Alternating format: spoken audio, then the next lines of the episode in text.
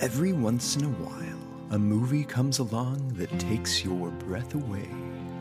It speaks to the human condition in each of us through its expertly crafted narrative and well drawn characters so acutely that we can't help but change our perspective just a little. Its stars shine, its cinematography wows, and its story is one we'll revisit time and again because, well, because unlike your therapist, it's always there when you need it. Today's film is the opposite of that. Valentine's Day is made by so many people that I respect and admire as a filmmaker. Maybe most of all, Garry Marshall, the director. He's directed such films as Never Been Kissed, Beaches, Overboard, Pretty Woman, and one of the films that we've already done, Princess Diaries. But this film, with one of the largest A list casts ever assembled, is a bloated, poorly Xeroxed copycat of Love Actually. And I don't really have much more to say about that here. So grab a drink, grab a friend, keep the candle burning brightly for love because you'll find absolutely none of it here. This week on A Gentleman's Guide to Rom Coms, Valentine's Day. Have you met my fiance? Hi, Morley. Hi. I just like saying it. I feel so grown up. Next, please. Look what you forgot. See, that is is one empty hand. Oh, yeah. Don't be mad. Man, what would I mean? I'm concerned. Just. Do you have any idea what it would be like at work today if I wore that thing? I mean, people will be asking me. Where'd you get the big ring? you know, how many bridesmaids? You know, How did he do it? Gonna have kids? How many? Three. What? Two dogs and maybe some chickens. I, we could talk about it. We don't have to. I just think right now it would be better if maybe we could just keep it a secret. Hey everybody, this is that radio announcer guy that was in Valentine's Day and we got him to be no, I'm him and I'm now working for the podcast guys and my name is Ringo Midnight. Romeo Midnight. And I'm based on Wolfman Jack, uh, but I'm the smooth version. And we love love. Yeah, we're all about love, and we're all about movies that talk about love. Unfortunately, this movie tonight wasn't wasn't really so much that. It, it I mean, it tried. It really, it really swung for the fences, didn't it? You sound Romeo. you sound like a muppet that's trying to play D&D. like this is the first encounter in a D&D and it's like, "Oh an no, orc." you ran into Fozzie Bear." Who's high on mutant gas? Hey, everybody, welcome to Romeo and Wolfman's Gentleman's Guide to Rom Coms. I'm Kelly McCrillis, aka Wolfman, and with me is my co host. I'm sorry. I'm sorry too, this sucked. but it was so much fun to watch. It was. I highly recommend to anybody who's of age um, to get a nice bottle of whatever your favorite movie watching liquid is and really just sit down and buckle up for two hours of good family fun. Ugh, I don't know what. Maybe the Manson family, but Ouch. Um, that's some hard hitting criticism from Romeo Midnight. so uh, today's movie is Valentine's Day. Five, six, Oh. seven, eight. Everyone's in love with the number one movie in America. We're famous! You're kidding! Amazing. yes, we have another bottle of wine. Valentine's Day. I love it. Rated PG 13. Now playing. directed by Garry Marshall, one of the most important rom com directors this side How? of How? Pretty How is this a Garry Marshall film? I know Pretty Woman director, Princess Diaries. He's the most important director this side of Richard Curtis. Um, and he made more. He did this, and then he made New Year's Eve, and then he did it again with I'm Mother's not Day. looking forward to New Year's Eve we are they're on the list. They're on their way. I'm glad we we're getting it the first first iteration of this Mm-hmm. style of movie, and it's a ensemble driven rom com with star studded cast. It is. I'm trying to find. Um, so, Love Actually basically uh, made this possible. Right. Right. We have a Richard Curtis joint um, being Great Scott! being Love Actually, and it's and and it's this film that has a premise. I've been thinking a lot about this because Valentine's Day is um, in form very similar to Love Actually. It's interconnected stories all wrapped around a holiday. Yeah. Let's just that's that's the plot of this. And it's Hollywood being like, hey, we can do that. It's and it's also another one of those love letter to Los Angeles films. Right? Because because it's like lingering on architecture. Yeah, the But great city of Los Angeles. no, okay, we, we have a lot of Los Angeles listeners. Thank you for listening, everybody. I think But everyone in LA would agree. Like, Like, this LA movie- is not the most beautiful city in it's the world. really hard to shoot. Like like you have a movie kind of like what, what what- what's another movie that's shot in Los Angeles that really shows it off? Like something like uh, what was the most recent Quentin Tarantino film? Oh, Once Upon a Time in Hollywood. Right, and and you get LA from certain angles, and at sunset or when when you can find the right neon to kind of grace this flat, There was hilly some landscape. romance, but I, like every both flat and hilly. but when you say every Angeleno would say like, you got to find your neighborhood. right, exactly, and each neighborhood has its own little section of personality before it gets like pretty samey. But this movie is just kind of like, ah, in the great pantheon of world cities, New York, Paris, and Los Angeles. And I'm like, nah. Yeah, it's like the flower market and it'll linger on it. And it's like the this building. Don't you know this building? It's like no, it's a business building. Nobody cares about that. Yeah. Um It's a concrete jungle. but to bring it back to Love Actually, Love Actually is a film with a premise. Uh, it starts off with a narration from Hugh Grant where he's talking about how everybody got kind of scared in- the Western world, got super scared of um, airports after 9 11. And he's talking about how, like, this movie is proving that we're all kind of interconnected and there's a lot more love out there than hate. That was their first problem, is that they didn't start the movie with Hugh Grant. Well, yeah, sure. I mean, that's the problem for most of our films that don't work. Um, Like, I started the movie and I was like, wait, Hugh Grant's not in Valentine's Day? oh, here we go. I mean, is is Ashton Kutcher our our proxy? Okay, I want to say, I was shocked to find myself being charmed by Ashton You Kutcher. shouldn't be. Ashton Kutcher is a good actor. I was really charmed by him, and I was looking at his filmography, and I was just like, man, a lot of missed opportunities. Yeah. Like, I feel like between 2005 and 2015, he had a slate of films, and none of them really took off. Like, there's a few that I'm really curious about. Like, have you seen A Lot Like Love? No, but it's on our list. It, it looks really interesting. It does look looks good. Mm-hmm. like it could be pretty good, and we'll see. Um, but I was charmed. Yeah, I was charmed. There are there are so there are five million people in this film, um, and there are there there's a lot of good actors in them in this. But hold on, we'll get there because what I want to say is up front, the big the biggest problem among all the problems with this movie is this movie has no premise. Yeah. this movie's premise is I we're gonna get you. You're not gonna expect who or what or which direction love might possibly come from. Yeah. On Valentine's Day. The second biggest problem is Taylor Swift. Yeah, that's not her fault though. Like she's in the midst of a career like move where she's just trying to be like, can I be an actor?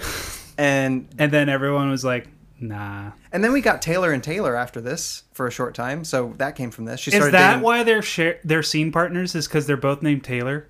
No, they they they I know started, they dated after this, Yeah. but is that why they're like, all right, on the call sheet they're like, we've got Taylor Swift and who's gonna play her boyfriend? Uh, Taylor Lautner. How about you? Two Taylors. How's that sound? Well, he didn't audition for that role. I think he auditioned for the um, the Ashton Kutcher role. uh, So, sorry, T so- Lot. yeah, sorry. And and you know this is the second time he's come up in our podcast, and we we want to see more of Taylor. Yeah, yeah. So anybody who wants to cast him in like kind of a an offbeat like B character role, I want Mm-hmm. to see this guy stretches his his character actor muscles. Yeah, so the premise of the movie is a smattering of short stories. I mean, essentially, that's what it is. They're all little stories, and they all kind of add up to make a two-hour feature film, and that's what Love Actually is doing too. Right. But Love Actually, the stories are actually thought out. yeah, th- there's well, there's less of them as well. Yes. uh, it- Love Actually doesn't. I, I think this. I we need to count. I'll put this in in post. But there's okay. There's only twelve stories in this one and ten in Love Actually, but still twelve. It it feels more like twenty one because everybody's got their own individual story. I'm just gonna say that twelve is the actual number. That many films or stories in Ding, this ding, one. ding. Yeah. They're all all underdeveloped stories. So of none of them are satisfying because there's just way too many stories. I'd say the ones that are close to being satisfying are the Anne Hathaway, um, uh, Topher Grace story. Um, uh, I mean, uh, like comparatively. Let's just say comparatively. Well, okay. Let's say this: there was actual material that they could have worked with, mm-hmm. whereas other stories there wasn't even material. No, and and here's the thing. Ashton Ryan brought up Ashton Kutcher. He's kind of, I would say, his story is the the tent pole around which this dumpster fire is kind of circulating the whole time because we start with him and we end with him. Yeah, And he proposes to Jessica Alba, and everybody's surprised that she says yes. And his story is eventually she she dumps him on Valentine's Day after they're engaged because she's just not into it. And uh, coinciding this is Jennifer Garner's story, and their best friends thought they were brother and sister at first. me too. Okay, good. Glad you're not the only one. Um, and basically, she's in love with another guy who's a doctor who's obviously from the first moment in the movie cheating on her. Yes. Um, like, and, and that's uh, Patrick Dempsey. Yeah, every beat I was just kind of like, okay, so the movie's gonna end with him being right. Okay. Yeah. Okay. Yeah. It was. It was so, and not only this, but the whole time you're suffering through some of the worst dialogue. Just, I mean, George Lucas has written better dialogue. Yeah, it's it's so sad, folks. It's and it's not even it's expositional to the degree where it's painful. This is really a hard day for him because they used to make handcrafted cards together. Maybe we should have offered to do that with him. I did. But he said it was only fun when it was with his mother. So, Addison, what are we doing for breakfast today? I can't eat, Grandpa. Who said that? So you can't eat? Oh, what's the matter? What's the matter? You sick? Hmm? Yeah. Lovesick. The the dialogue comes out as if it were translated from another Mm. language into another language, and this is the third translation. Yeah, like but, it started. but Google did each of the translations. Yeah, so it started in Hebrew, then was translated to Portuguese, and then came to us in English. And we're just kind of like, uh, yeah, I guess so. Like it was the most uh, simplistic, basic dialogue that eight year olds know more to. this this movie is a commodity. And here's the thing: a lot of people put a lot of work into this movie. There's, I was surprised actually because this movie has Julia Roberts, it has George Lopez, it has Patrick Dempsey, it has, I mean, it has Anne Hathaway. Like when you're watching the credits, you're like, no way, no, no way. And you know, props to all the technicians. It's not a bad looking film. It's No. it's well made. It's- they did their job. I mean, it's basically good. There's there's tons of scenes. I would call it acceptable for a Hollywood product. Yes, thank you. Uh, good is is way too strong of a word. It was just that I wasn't necessarily distracted by the filmmaking. Right. And it's just kind of like if anyone was saying, Oh, I worked on Valentine's Day, if it's from a technical point of view, it's like, Oh, good job. Yeah. I mean, except for like one time when Jamie Foxx is um, talking to Kathy Bates at the beginning of the movie, and somebody decided, oh, it's a good idea to put this camera on a slider, and we're just gonna, for no reason, go back and forth. Yeah, that was weird. back I think it's because forth. the cameraman's like, uh, falling What if I slide? And Yeah. Garry Marshall's like, Sure, I don't care. Yeah. Was Garry Marshall really cashing in a paycheck here? I don't think so because he made New Year's afterwards. Well, I don't want to be ageist. oh, okay. Hey, I guess they're right. Senior citizens, although slow and dangerous behind the wheel, can still serve a purpose. I'll be right back. Don't you go dying on me.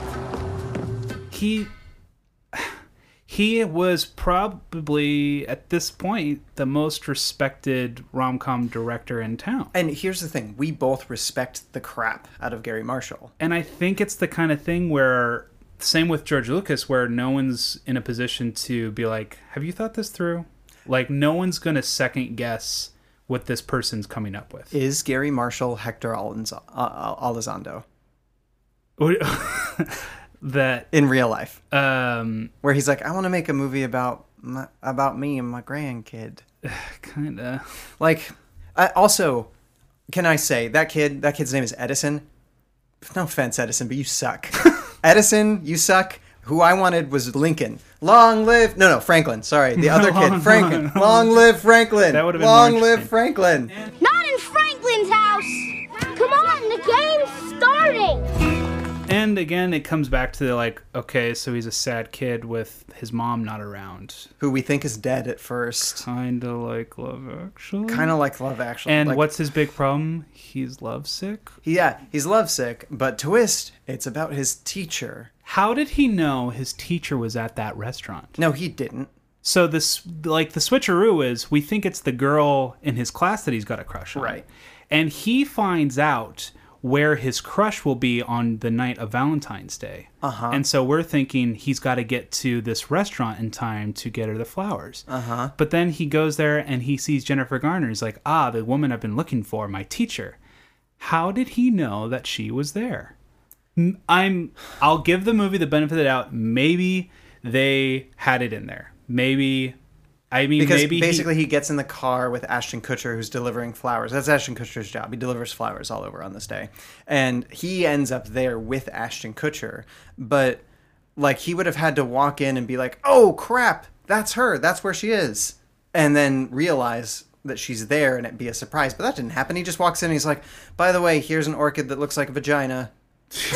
So, I mean, Love Actually does this so much better. So much better. because Love Actually, it's all about the school play at the end, and Uh-huh. it's just the movie is saying this is the end point. There's nowhere else to go on this day. We're Uh-huh. all going to the school play. Everyone's going to the school play. And it just is like, and somehow we're going to loop in the prime minister going there too. And just all these things just kind Yeah. of converge. But the coincidences kind of make sense in that film because like Yeah. you have the the prime minister show up, but it makes sense because but completely on accident. He does he doesn't go there on purpose. Mhm. And that just happens to be where his um his nephew goes to school because Emma Thompson is his sister.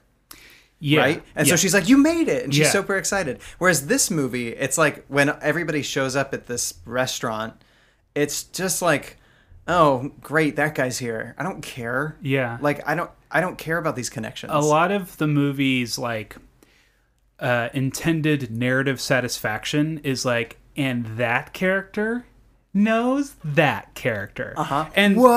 and like love actually is like uh oh by the way the prime minister uh, he's the brother of emma thompson. Okay? Okay we're moving on. Yeah, it, it, it- just throws you the context and moves along with the story the narrative that it's saying. It's not it's not self-important about it. It's Mhm. not like see what i did there. It's Yeah. like and and they're like i'm showing you that they're all connected. Great let's move on with the actual story because Mhm. the story is important.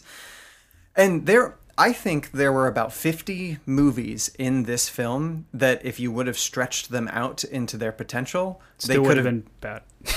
No, They- I, I think, I think a movie about a like, let's say a gay football player who like comes out towards the end of his career is an interesting tale, or a story between two people on a plane falling in love is an interesting tale, or But- like a simple guy falling in love with a woman who is like a phone sex worker is a fun tale. However, like since none of them are realized in any full, real, rational way in this film, they all fall apart. they're just Things fall apart, Chinua Achebe.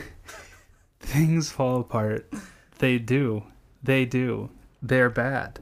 And they're just so again, undercooked. It's like everything is like it's like they threw the chicken on the platter and they cooked it for like 10 seconds. It's like, no, I'm going to like, sick. "Sushi. It's like, Get it? No, no, you didn't cook it. Ugh. Everything is underdeveloped and undercooked. Let's take the football player, played by another Grey's actor who I don't know the name of, who doesn't have a career because I'm really sorry. I want to be nice. I want to be generous, but he his performance in this movie is sub amateur. It is not good. It is it is very poorly done. It is I'm I'm sorry. I know you're a hard worker. You clearly are. You're a very beautiful man, but the the acting in this is just not acceptable to me. If this movie had been made five years later, it would have been played by Hemsworth, and it Which would have been would have better been so much better. That's Where okay. was Hemsworth I when didn't we think he needed was. him? I didn't think he was horrible, but like this movie's missed opportunities. Like, okay, so we have this this football player who's going through like some bad PR or something, and everybody's I like, don't even know what his PR is because he's been losing some games lately. No, yeah, he seemed he got to the playoffs last year. I don't know what like. There's no reason he should have. well, it's PR. as if kind of like the the screenwriter was like, and the football player is having a bad time. Have you seen any football games? I don't have to. He's just having a bad time. Well, I mean, that's all across the board in the script. Like the first line from Jennifer Garner is she wakes up after boning down with Patrick Dempsey, and he's got to go to San Francisco. It's a lie. He's cheating on her. Uh, we all knew one it from- night, and we're yeah. just like, what? And so, so he's leaving, and the first line she has when she wakes up is, Well, you do have a flaw after all. Oh, yeah? What's that? Your job. God. and it's just like, like, you don't like this is not how you do things in a film. You don't say. This is this character. This is what I feel about him. This is what his flaws are. It's it's like this this is what you say in a pitch meeting. Yeah. Um, and and the same thing happened with the football player. But the football player, at one point in time, he's he runs into he's like distracted, and he runs into George Lopez, who works with Ashton Kutcher at the flower place. Runs into his car, not into George Lopez, Right. and he runs into his van and breaks it. And George Lopez is like, I don't know how I'm gonna get all these delivered now with a broken door. And, And the movie's like, don't worry about it. yeah, and it's like, whoa, what a perfect opportunity to have George Lopez and the football player deliver all those flowers together. Yeah. Like, wouldn't that be fun? and then he could like learn about like you know like he comes out at the end of this story but it's like like what we don't we difference does it make that don't it, he well it doesn't comes make out? it doesn't make i mean socially it's interesting for 2010 but it like i don't see where he got from like i'm not gonna do that to i'm gonna do that based on running into george lopez's car But maybe if it was 1998, maybe if we're in in and out territory, but they did such a poor job of setting up what that means. Yeah, A- and like, like at the like they're really nice about it. Like Jamie Foxx is like, you know what? It's great. I approve of you being gay, and that's good for the sports community. It's like, but yeah, even I come on, even in 2010, we're like, and well, I like late 90s. Think about it. In and out, the whole setup is like we're in a small Midwest town. It's very judgmental, and it makes the context difficult for coming out and stuff like that. Well, but no, but this was- 2010, no. Los Angeles. No, this was Celebrities no, this was Los still Angeles. a thing. This was still a thing. There was a first like I think it was in 2012 or 13 the first openly gay football player was drafted into the NFL and it was a huge deal in the media. Really? Oh, it was huge. Yeah, like a lot of people were like, "Ah, that's stupid." But then uh, most most networks were like, "This is fine. Stop making a big deal about it." Yeah. So that it was still in the conversation though. I'm saying that this movie Well, movie they didn't establish that context. yeah, I, I'm just saying that this movie could have done more with that story, but they decided to make it weak tea. Very weak tea, more like a cup of water with paper in it. And like, like, like again, what difference does it make for this him to movie is made out? for basics. This movie, this movie is the most basic movie, but it's just a bunch of basic stories that they didn't have a full, like, like somebody brought a whole bunch of like scripts that had like were fully fleshed out. They're like, let's just take all of these scripts and stuff them into one movie. I think what happened is a studio wanted to like a studio was like, we need a Love Actually. We need a Love Actually. Can we get a screen? Can we get a screenwriter in here? Okay, they bring the screenwriter in. It's like we want a Love Actually that's not Love Actually. So you want it based on another holiday? Great idea. How about Valentine's Day? Okay, cool. Um, how long do I got? Twenty four hours. and she's like, Oh, see, so I want to watch that movie about her trying to write that movie. Yeah, and so I feel like she had literally one day to come up with all these stories and she's like crap crap crap crap crap crap and she just had to like get it on the page and she like turned it in. They're like great we're going to go film it. She's like no that was my first draft! And here's the thing like this movie isn't it, it the script itself it's not just the follow the writer. This movie across the board like we said the technical specs is fine. The editing's not great the well but there's a lot to juggle. In spite of its basicness there is a lot of storylines to be juggling. Yeah but but like the producer should have seen this script and cut five of the stories. This is a jurassic park situation. They didn't think about whether they should. They just thought about whether they could. Exactly. Um there there are good mo like i called ryan halfway through this film. And and and not Robin and I paused it because we were about an hour and 12 minutes in and we thought it was near the end. And we're like we we it, we're near the end but we still need another drink to get through this.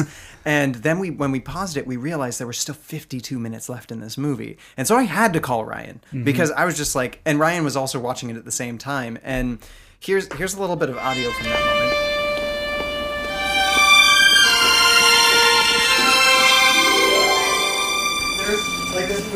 obviously so all over the place with all of its characters. And but like just wait until you get to about minute 110 there's this amazing scene between taylor lautner and taylor swift that i kind of didn't see coming. It isn't good but it's amazing. You have so much movie ahead of you.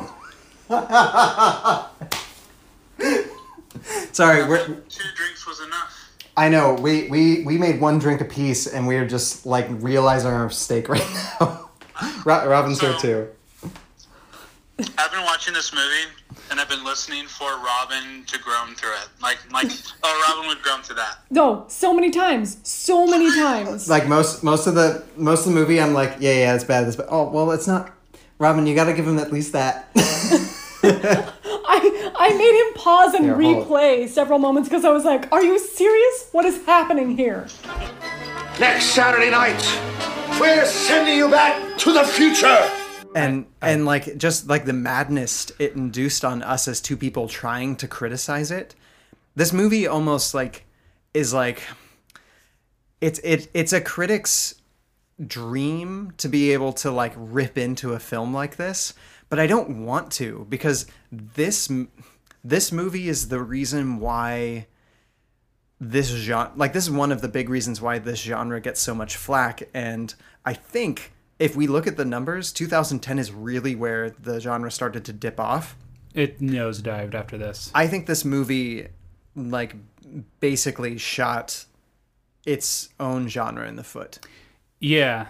Um, and I think it's kind of like, I mean, symbolically, Garry Marshall passed away a couple, maybe past year or so. And it's just kind of like, we love you, Garry Marshall. We kind of need to go in a new direction um, because he It- was so special to the genre. Yes, he really was. And it, it, what it feels like is the 1950s was a really good time to go see a movie. The 60s are here, and Hollywood's really bloated. There needs to be a change. Yeah. And so maybe this was just.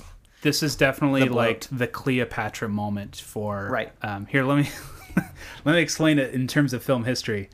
Uh, I think Cleopatra was sixty three. Yeah, it was, it was yeah, 62, 63. So what was going on in Hollywood is that the studio executives were all aging out and they were literally dying off. The Warner brothers were just one Warner brother now because the, The other- Warner brother. all the other brothers had passed away and it was just Jack Warner at that point. And in the 60s, they were making these movies that were bloated musicals or bloated Hollywood epics, just these movies that audiences weren't interested in going to because baby boomers were teenagers now and they're like we don't want to go to a Doris Day movie. We want something that like looks like our life.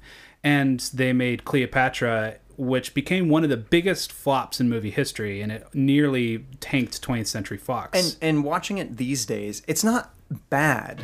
It's just not what the it's not good either, but it's just not what the time period needed and they spent so much money on yeah it. financially what you're looking at is um, if they made um, Avatar and no one went like they needed everyone to go to the movie and no one went uh, and so film executives were scrambling and they they started hiring young people to make movies, and that's how we got Easy Rider and Bonnie and Clyde and all these great. Um, And uh, eventually Steven Spielberg. yeah, eventually Spielberg, Lucas, Coppola, Scorsese, Brian De Palma. Like that's how we got this new generation of films, and it pivoted what movies looked and felt like and were. Um, and I think we're in a similar situation, not so grandiose, but the rom com couldn't continue on the path that it was, and Valentine's Day was kind of like its like Cleopatra moment. And I think what is most emblematic, I looked up a lot of trivia about this movie afterwards. Katherine Heigl passed on this. like, I think she saw the writing on the wall and was just like, no, guys, it's over. Yeah. And left beforehand. You know, want to know who else passed on this, like for the Julia Roberts role? Uh huh. Sandra Bullock. Ugh. Jodie Foster. Ugh. Like, like this movie was passed on by big names who could have gotten paid because this is the this is the um, deal that Julia Roberts made. She got three million dollars. Three million dollars Yeah. for like, come on, Uh, a and- day of filming, Uh, a day, In, the movie, she speaks 250 words. That's including deleted scenes. a day. That is, come on, Yeah. tell me that's a one. That's a oneer. I, I mean, it might be a winner. It really depends on because the when they shoot LAX, I think they're actually in LAX. Okay. and so Tour. Two days. I think I think maybe it's a day and a half kind of thing. Um, but she negotiated for three percent on the back end. Oh. So so this movie costs fifty two million dollars to make. Okay, so you, you've already got that, but this movie made its its um, its hay in the first weekend. It made fifty six million domestically first weekend, and then eventually it only made 110 million which means basically everybody went to see it on valentine's day Mhm. the other people who missed it went to see it the next weekend and then like some stragglers happened like a couple weekends after that but that's it You know, but from a financial point of view, that's good enough. Yeah, it is. Oh no, it's more than good enough for the studio. It's really good for Julia Roberts. She pulled in ten million dollars for a couple of days of work, and her agent's like doing some hardcore negotiating. Like, like God. Good, but, but good for her though, because she her story and her character was interesting. I hated that she was that kid's mom because I don't like the kid, but she's she like plays this um, captain who's coming home from Afghanistan, Iraq, Let's somewhere. call it war. She she's coming home from a war conflict, and she like the whole time we think that her and Bradley Cooper are falling in love, and guess what? They've got chemistry. Like Bra- it doesn't make sense. Bra- Bradley Bradley they have probably the most chemistry in this movie, and Bradley Cooper i- ends up being gay at the end. He's like um, the football player's boyfriend, Mhm. and like so this movie's like ha gotcha, and, And, it's there's so much missed because of that. Yeah. The dialogue between them is so vague. Mhm. We don't know who she's going to see, and we don't know what the conflict with her and the person that she's going to see because she's so completely vague about it. She is, and and that's bad writing again, but not not on the part of the actors. Like they, yeah, they're they doing put in their A best. plus work. They're doing their best, Yeah. and Bradley Cooper likewise is not talking about his personal life either, and so they're talking in these very vague terms. Which, granted, that's how you talk to a person on an airplane, I guess. Sometimes, but it the- depends on it. that's Not, if you have a connection like they. That's not meaningful. yeah. When you have small talk between two strangers, Why show it to us? Yes, at that point, pointless. Yeah, and have them have a connection, and and that's the thing. This movie is so intent on tricking you that none of these end up making any difference to the world. Yeah, it's kind of like like a Chinese like finger prison. What's that called? If uh, it's it's a the finger trap. The Yeah, finger yeah. trap's like Uh-huh. gotcha. It's like oh, great. I got this stuck on my fingers now. It's like, and, and, and the trickster's like, I know, but I gotcha, right? It's like, yes, you got me. Apologies, Captain. I seem to have reached an odd functional impasse. I am, uh, stuck. Then get unstuck and continue with the briefing. This this movie is the finger trap of films. Yeah, and so Bradley Cooper's character is gay, but and super kind, and I believe I believe the actions he takes. but he's so flattered by the attention of the flight attendant. No, he's not. He seems he, he finds it annoying. No, he's he seems flattered. No, he uh, he so he knows that she's into him the whole time, and then Julia Roberts also points out like she's into you, and he's like no, and then she's like That's no, really." flattered. I mean, but here's the thing: if you're here's the thing: if you're Bradley Cooper, you're not flattered if someone's into you because everyone's into you.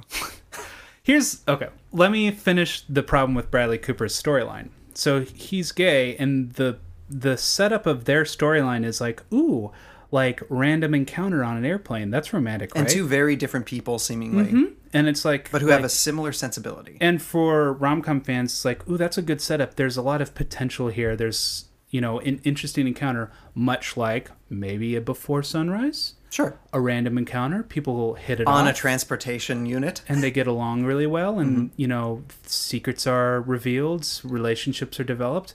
But first problem is their dialogue is so vague. We don't know what the hell they're talking about. Two bars, is that, Lieutenant? Two bars is the captain. You have a loved one in LA? I'm sure I'll be happy to see you. Is, uh, how long, uh, how long has it been since you've been home? 11 months. And how long do you get to stay? Just till tomorrow. Wow. 14 hour flight both ways just for one night. Wow, that's romantic. I mean, that's, you're romantic. I mean, that's, that's quite a gesture. That's, that's commitment.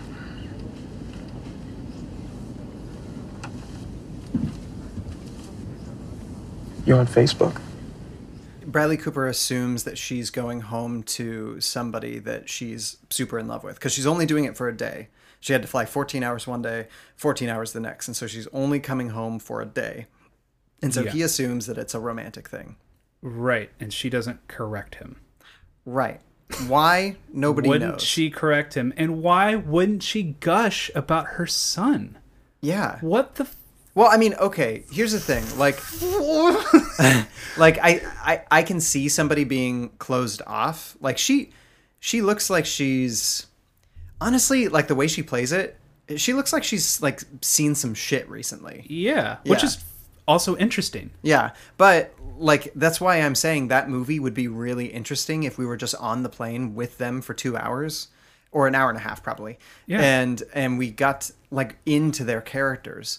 But why waste that story on this trash fire of a film? Yeah, and so what happens is they get to they land and they they get to the concourse and Bradley Cooper's got like some fancy chauffeur. It's like oh, he- he seems really rich. Yeah, it's like okay, and then he sees Julia Roberts and she can't get a car, she can't get anything, she can't get home in time, and he's like, you know what, take my car. And it seems like this noble, self sacrificing thing that when you're in the moment, you're like, Bradley Cooper, I know what you're thinking. You're thinking, if only I could be with this beautiful woman tonight. If only I could have an evening with her. But you know what? I can't. And I want her to be happy. I want her to be with that man because she deserves it. And he gives her the car. Well, it's and- still noble. Yeah, it's noble. But it's.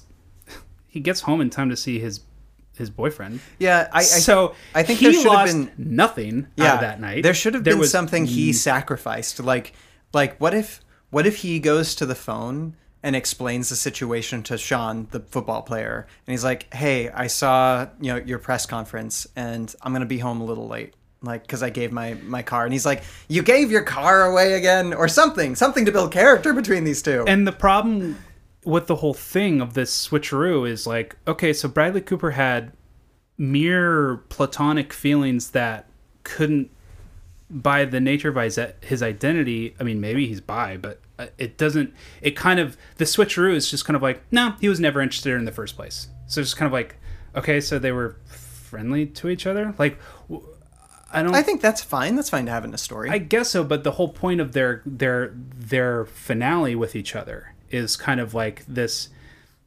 romantic gesture that's selfless. But it's, it's a it is a selfless gesture. It is de facto non-romantic for the context that we don't know, but also because he knows that she's going with somebody else. Yeah. so it's not romantic. But it it you're you're saying in the context of another film, it's a romantic gesture. if he was actually romantically interested in her, that makes it more of a sacrifice. That makes it sadder for him. Right. But he's not romantically interested in her. Right. So it's just kind of Right. blah. It's well. It, I mean, it's it's all the movie saying, "Ha, what you suspected isn't reality." We're like, okay. Okay. And what it actually is is not even more interesting at all. It's actually blander. Right. It is. It is blander because, like, what if we'd spent two hours with them and we kind of revealed, like, they found out like thirty minutes in about each other's relationships, and then Yeah. at- yeah. I mean, at the end, Like, he, that would have been I want oh man. We should make that movie. I know that movie sounds really interesting. We should do like a before sunrise, but but it's not romantic in that sense. and it's about like them helping each other be better people through this really interesting platonic relationship. Yeah, I think that's really fascinating. And I think maybe that's it. Is that zoomed way Hold on. This is where we rewrite the movie. You write your first draft with your heart, and you rewrite with your head.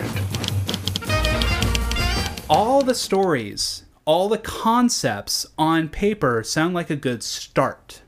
Right, exactly. That's what I'm saying. There's a million stories in this movie. None of them come to fruition. And I want that to bring us back to the main one, which we haven't we haven't talked about the high schoolers. We haven't talked about like that girl who is a babysitter, I think, of the little kid and who goes to talk to his grandparents. Remember her? Why is the babysitter talking to his grandparents? I don't know. Like maybe they're close. I see. That's the thing. In a bigger movie, we'd know. Um, Wouldn't it make but the like same amount of sense if she was just his sister? Yeah, I, uh, but um, like, and we'll, we'll maybe maybe we'll have time to get to them. you're you're you're gonna It's okay. You're gonna We- slowly feel us going mad. Over No, I, I think uh, I think we're gonna justify a uh, a super sized episode because as is the movie itself, it is a supersized rom com. yeah. And if you haven't watched it at this point, go watch it. I'm recommending you go watch it for free on Netflix. If you own Netflix, I guess you're paying a small. Price. Oh man, it's on Netflix. I spent spent three dollars. No, on it's on Netflix. Prime. Dang it! and you fed into the system, man. Um, but go watch it. Go see what we're talking about because if you're, you're if you're at all interested in filmmaking, you should go watch movies like this, just to see what you don't want to do, like, and listen to what we're saying in context. Okay, so Jessica Biel. Her, Okay, yeah. Her character hates Valentine's Day. No.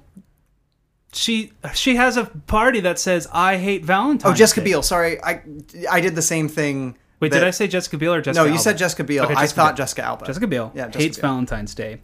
This movie is why she hates Valentine's Day. Yes. Also, Jessica Biel is also fantastic in this film. All like right. she's given so little to work with, but she puts hundred and twenty percent into her acting. Okay, okay. So I made my complaint about Bradley Cooper's character clear. Okay. Let's move on to Jessica Biel. Uh, I'm sorry. I texted this to you last night. I'm sorry. You are the hottest person in this movie. And you're saying that you're the ugly duckling who can't get a date? No. No. No. No. No, no, no, no, no, no. She's hot. Okay? Because if you were saying that Hilary Swank isn't hot, then you're saying I'm not hot. Because obviously I'm not as hot as Hilary Swank. No, okay. I, I, yeah, I don't like that. Doesn't make sense. She, she could be jaded by love. That would make sense. But, but no, she's like, I can't land a date. She is a dweeb, which is fun, and you can be a hot dweeb. Um, That's the dream. I, well, we all want that. I know, but we're not in L.A., man. it makes all right i'm gonna bring in a film where it makes sense. It's in he's just not that into you.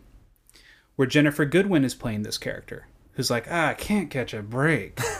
And it makes sense with her the way she plays it is because she's pretty and she's cute. She's not i think i think ginnifer goodwin is more beautiful than jessica biel. Oh, we don't need to do comparisons. but the way that she carries Ginnifer Goodwin's character carries herself in that movie is just kind of like I can see why you're having trouble here. And I can see how you can have an arc where you eventually find I think it's Justin Long. And it's like you guys work together.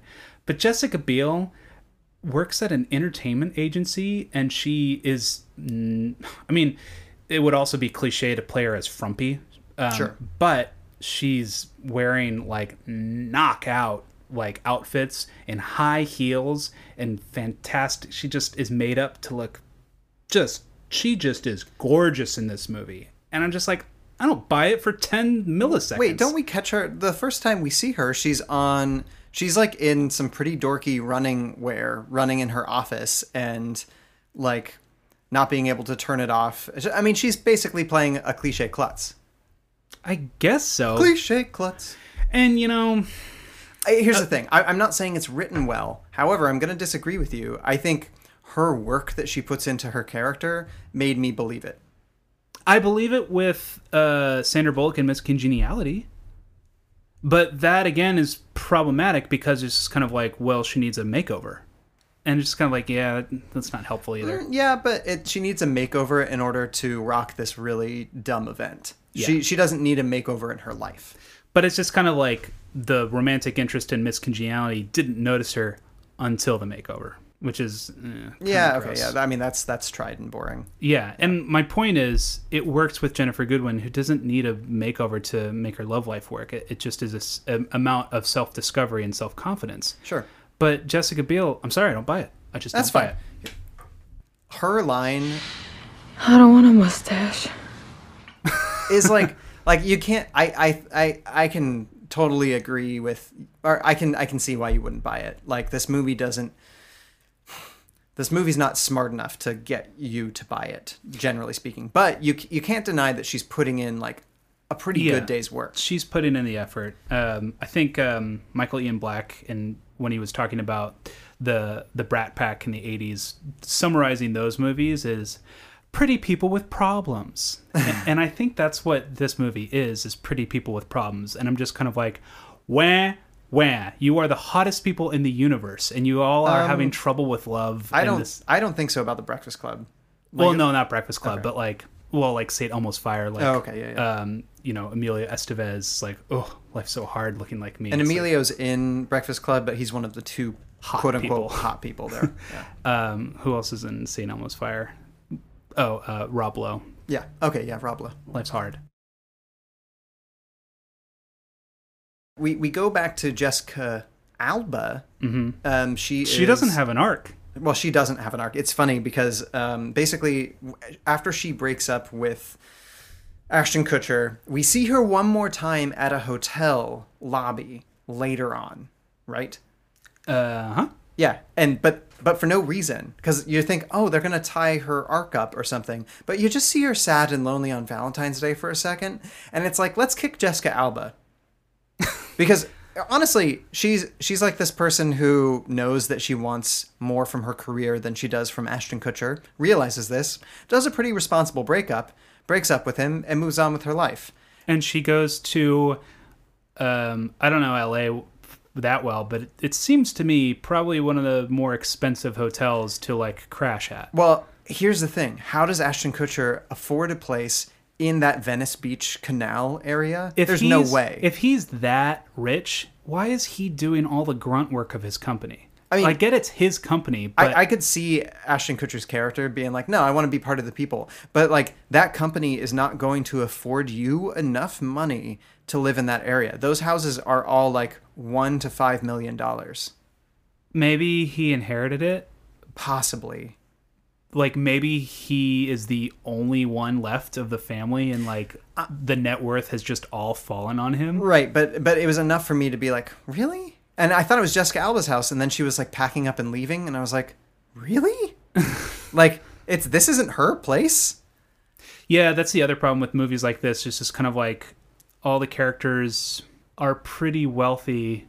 I don't. Wait, let's really think about this for a second. The worse it gets is George Lopez is in a very cushy middle class lifestyle. Yeah, George Lo- George George Lopez is probably the happiest person in this movie though, because he's like, I married my best friend, and like, if this movie And I- if this movie's original like premise was you should marry somebody who like completes you in that way and is your best friend, then I'd be on board with this. And this movie tries to do that, but it does it so ham-fistedly towards the end. But- it's like I it discovered it halfway through. Okay, but I'm just curious economically. The average employee of this flower shop, where it's you're doing some kind of like you're either doing Which deliveries. Penny Marshall's not Penny Marshall, but um, Garry one of Marshall's Garry Mar- yeah. yeah. You're either doing like clerk clerking or deliveries, and Or working at the coffee shop. And I, I wanted to go to this flower shop. Yeah, cool. and or you're a barista, and the average employee can own a nice house in the suburbs of Los Angeles. like the delivery guy for this company. I, I mean, God, I want to work. I mean, there. not without like his partner also working a better job. I, I guess so. I, I, I want to work at this flower shop. Me This- too. This you seem to make bank money, money, money. Okay, so oh wait, wait, wait! No, no, no. we Anne haven't- Hathaway. I, I brought up just no, no. no, no. I'm just answering the question. Okay. She is the poorest person in this movie, and that's part of the her arc. Yes, yes. Okay, see, that's part of the reason why I think this. She she is part of the most developed set Yeah. of characters in this film. So there is there are poor people. Yeah, yeah, there are. Well, there are not rich people. She's not poor. She's in debt. yeah, which so say we all. So say we all. So say we all.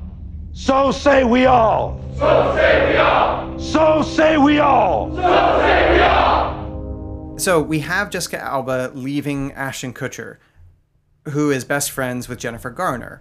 At one point in time, he does that thing where he shows up somewhere and doesn't say like he he knows that Patrick Dempsey is cheating on her with his wife, Yeah. right? And he tells her not to go to San Francisco.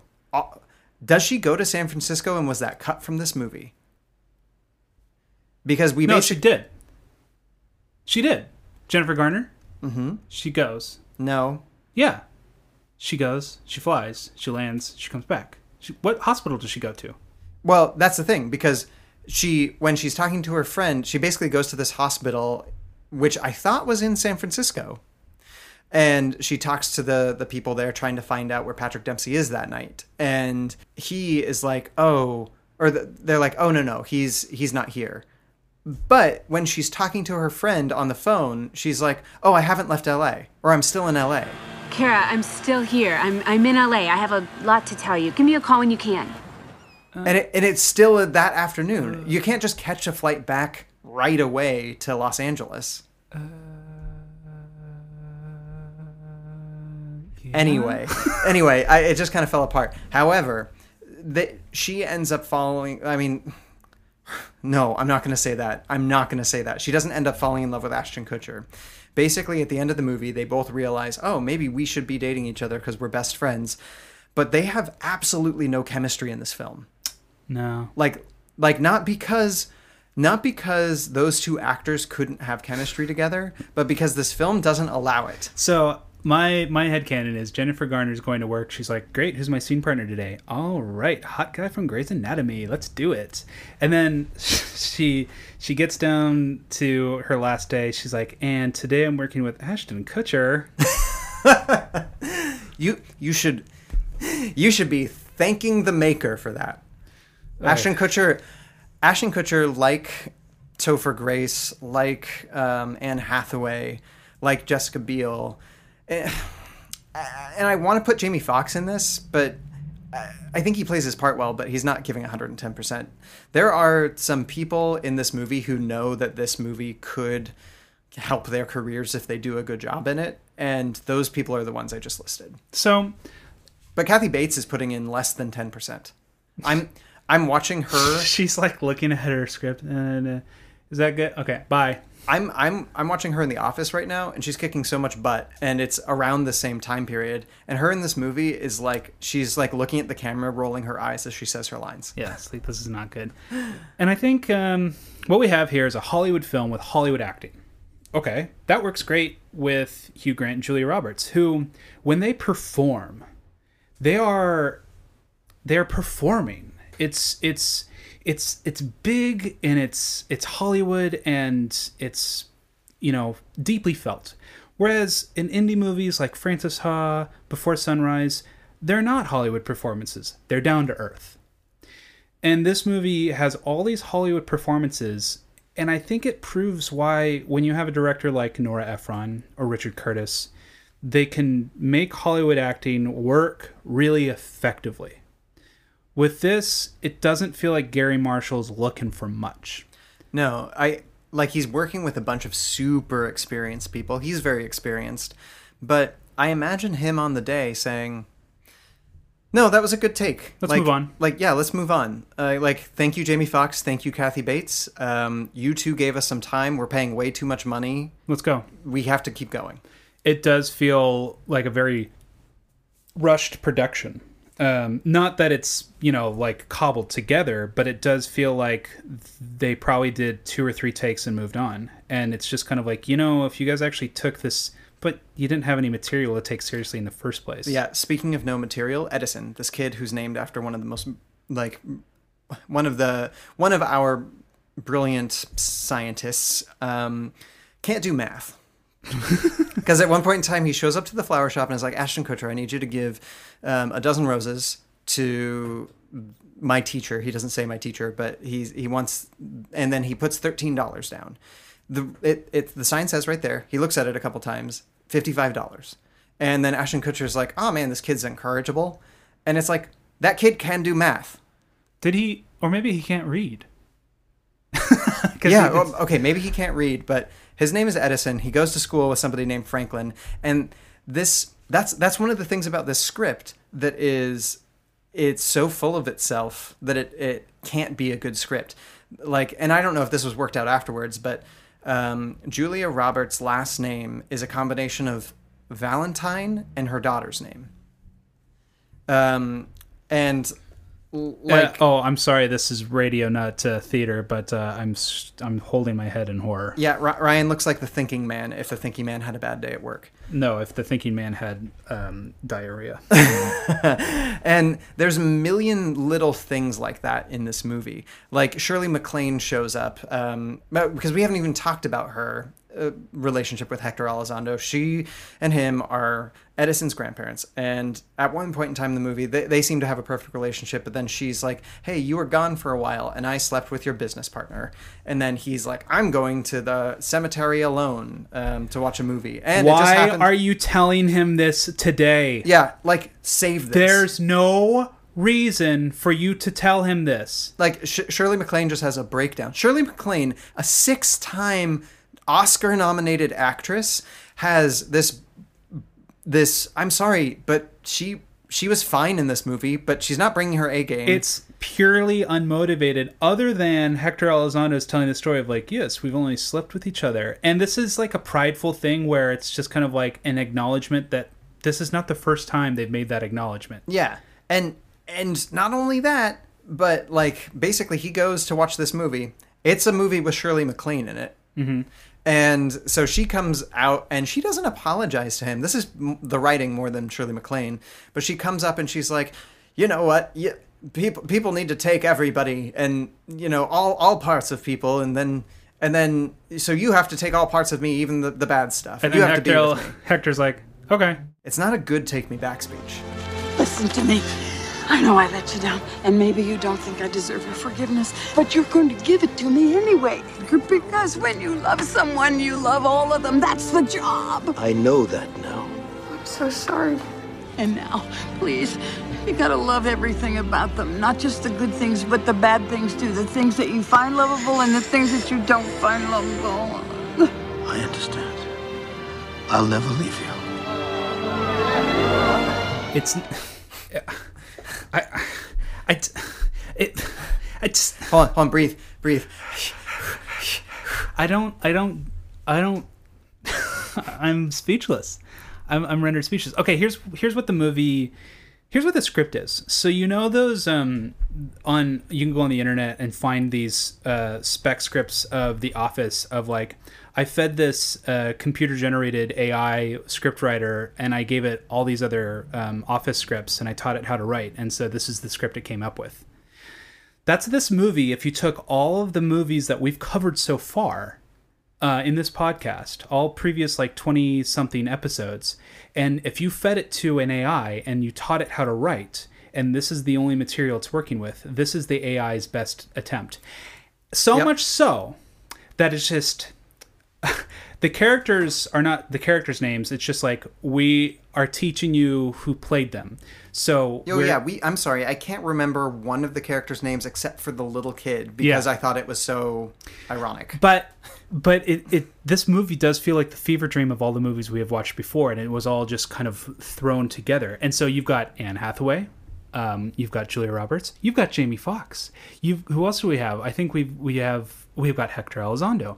We've got who else have we done? Um, not Ashton Kutcher, not Jessica Biel, not Jessica Alba. Has Kathy Bates been in anything else? No, but like Hector Elizondo though. Yeah, all these other actors. I'm sorry, every single character who is in uh, Princess Princess Diaries Diaries, is yeah. in this movie. all the other characters are on deck. All the other actors are on deck. We will get to a um, what's the Patrick Dempsey? We'll get to a Patrick Dempsey rom com, maybe a few. Um, we're going to get to some more Ashton Kutchers. We're going to get to some more Jessica Biels. We're going to get to some more Jessica Albas. They're coming. Uh huh. And when we do New Year's Eve, it'll be round two of the next 20 episodes being mushed together, and the AI is trying to come up with a movie. All right, can you hear that in the distance? This is that's the Rocky theme. We have just beaten up this movie to to a pulp, and I, we're coming for you, New Year's Eve. Like we're Look co- out. we're coming for you. And then Mother's Day. Mother's Day is one. Yeah. Is that another Garry Marshall? Yeah. Oh man. All right, who have we not covered yet? Um, we didn't cover. So there's a there's a r- rush to the airport, which trope time. Like like this movie has most of the tropes. Uh, it even has a dog, even though I like that like that dog ends up not being Ashton Kutcher's and doesn't go with him. Okay. Um, but the you rush know, you know what you could have done better with the dog bit? What? Instead of doing the dog, the so what happens is let's explicate that storyline real quick. You've got Emma Roberts wants to have sex with her boyfriend for the first time, so they decide to do it on their lunch break. Wait, I'm sorry. What dog are you talking about? The dog that keeps biting at him. Oh, okay. Go ahead. Sorry, I was thinking Ashton Kutcher's dog that doesn't want to go with him. Oh, my dog's more interesting. Okay, go ahead. Go ahead, dog. Uh, so you have Emma Roberts, who's also friends with Taylor Swift, who's playing some high school student. I don't know. Maybe my chronology of Taylor Swift is off. I'm like, isn't she like a grown woman? Like, is it? No, no, no. I think in she that young? 2010 she was probably like 21 at the most. Okay. All right. Maybe it's because She's younger than me. No, I know, and like her career started just as she was like like a teenager. I know that, but maybe she was so established for so long that I just figured. She, I mean, I guess everyone assumed she was older than she was because of how successful she is. So go T Swift. Um, At the the making of this movie, she was 20 years old okay. in 2009. Yeah. Okay. Okay. All right. Um, Emma Roberts wants to lose her virginity to lose her virginity or have sex for the first time with this boyfriend. I think they're both losing their virginity. Okay. Yeah. and they decide the best venue to do it is her bedroom on their lunch break. Because her parents are at work. No, this is not the worst idea if you have an open campus. There there are far worse places to lose your virginity. I know, but it's so rushed. Like you got to get back to Maybe class. they have a, maybe they have a free period. yeah, yeah. Hopefully she continues to have periods after this. Yeah. Use a condom, am I right? Uh, go watch Booty Call. Maybe they, they that's they were like, no, we watched Booty Call. We got, we got it Got all the ready. Okay, Sing, I need some latex condoms, okay? They gotta be latex. Hey, Mr. Blackman, I can't see you. Come to the front. Roshan, you came to the right place. We have Ginza, Chic, Hot Tamale, Booty Call, Backdoor Man, Manhandlers, Ramrod, Loop Job, In Deep, Joy Trail, Buckwild, and Goodyear Eagles. Oh, snap. Goodyear got a condom too? Non-skid, McReturret. So not what about this dog? So Uh, well- because t- say, say what what he does. Well, the dog, like as soon as he comes into the house, the dog's like, "Rawr, I'm an annoying dog." Um, and he gives the dog a treat. Yeah, and so then he goes up to the bedroom, gets naked, gets out the guitar, and then her mom comes home unexpectedly Mhm. and then walks in on him naked with the guitar. And then the dog comes in and starts biting at him. And then there's all kind of chaos of like, ah, don't reveal your penis to her. That's essentially what's happening here. Sure. What would have been better is if you made the mom character a more main character in the film and she had the same plan with her lover. Maybe the husband. Oh, and then or- yeah, and what if and then she goes into maybe maybe he- the the kid was setting up in the master bedroom because no one's home, so might Yeah. as well bang in the master bedroom. Sure. And then she comes home and they both get naked at the same time, but like kind of miss each other. Mhm. And then the other two come home Mhm. and they all see each other at the same place at the same time. And the husband's like, What are you doing having sex with my wife? And she's like, No, no, no. And he's like, Oh no. That would have been so much better. Wouldn't that been a great farce? It, it would have been stupid, but it would have been way better than this movie. Yeah, and I don't get it. It's like you guys, it's there. It's right there. It's it's funny because like well him him covering up with the guitar and his like sweatshirt and running out of the house naked that's fun. I, it wasn't the worst part of this movie, But it was Um, done and portrayed in such a non-funny way. right Where Um, it's when But I want to see like let, this is what American Pie took an entire movie to figure this out. Yeah. Right? Uh, like how how do you lose your virginity in high school? Yeah. I don't know. I didn't do it in high school. Um, You're looking at me for an answer. Ryan, tell me. You got me. I still don't know how. Um, but but this this movie this movie is a series of vignettes that are. it- It's like you bite into it's like you bite into some Valentine's Day chocolate, right? And you're expecting fudge, you're expecting it to be delicious, and you bite into it, and It's, it's, like- mostly corn syrup. It's mostly corn syrup and it's milk chocolate. It's not even dark, and it's just like, what am I doing here? Yeah. Okay. So the and then the resolution with Emma Roberts is they decide not to have sex that day because reasons. Yeah, she's like, you know what? I don't necessarily like. She also rich kid problems. She, she she got into Yale, so she's basically Rory Gilmore, and he got into Stanford. And oh no, they're gonna be not with each other. And I know that sounds like a big deal, but make it a big deal. Make them be like, look, I like I don't I don't know if we're gonna be able to be together, and I do want to have sex with you. I just want to make it special. Yeah, and there's not really any kind of emotional conflict set up around this. And like, there's an episode of How I Met Your Mother that does a better job, and that does it in 20 minutes. Well, here's the thing. That story didn't have 20 minutes in this movie. It had about 7 or 8. Therein lies the problem. Every single storyline, as we have been proving so far, all have been rushed. All have not had the time to develop characters, to develop themes, to develop conflict, to make story compelling. Okay. Ryan, you can keep you can remake this movie. You can keep 6 of the stories and Okay. develop them much further than they were. Which is which 6 do you keep? Ashton Kutcher. Okay. So by default, I have to keep, keep, Jennifer Garner. I, I think that story is interesting anyway. Okay. Yeah. Because Jennifer Garner is like in complete denial of this guy not having a wife. So, So- she's interesting at least. So Jennifer Garner, Ashton Kutcher, Patrick Dempsey, that trifecta. Okay, Because that's, that's one interesting. story. That's interesting. Like Ashton Kutcher knows what Patrick Dempsey's deal is, and he wants, and that prompts something from him. See, it would have been much more interesting if he wasn't engaged to Jessica Alba, because he's like, oh no, my friend's gonna get hurt. Doesn't really impact me personally, though. Well, I mean, that's the thing. He stops her even after she breaks up with him, though. But I like the idea of a friend looking out for a friend, and he hasn't really thought of her romantically. I think that that's a really interesting story to tell because I rarely see that. Yeah, but it's also doing other things at the same time. That's that's fine if it's in its own story. But it's like, hey, I just asked for you the the stories. Uh, we we got to get through this bit.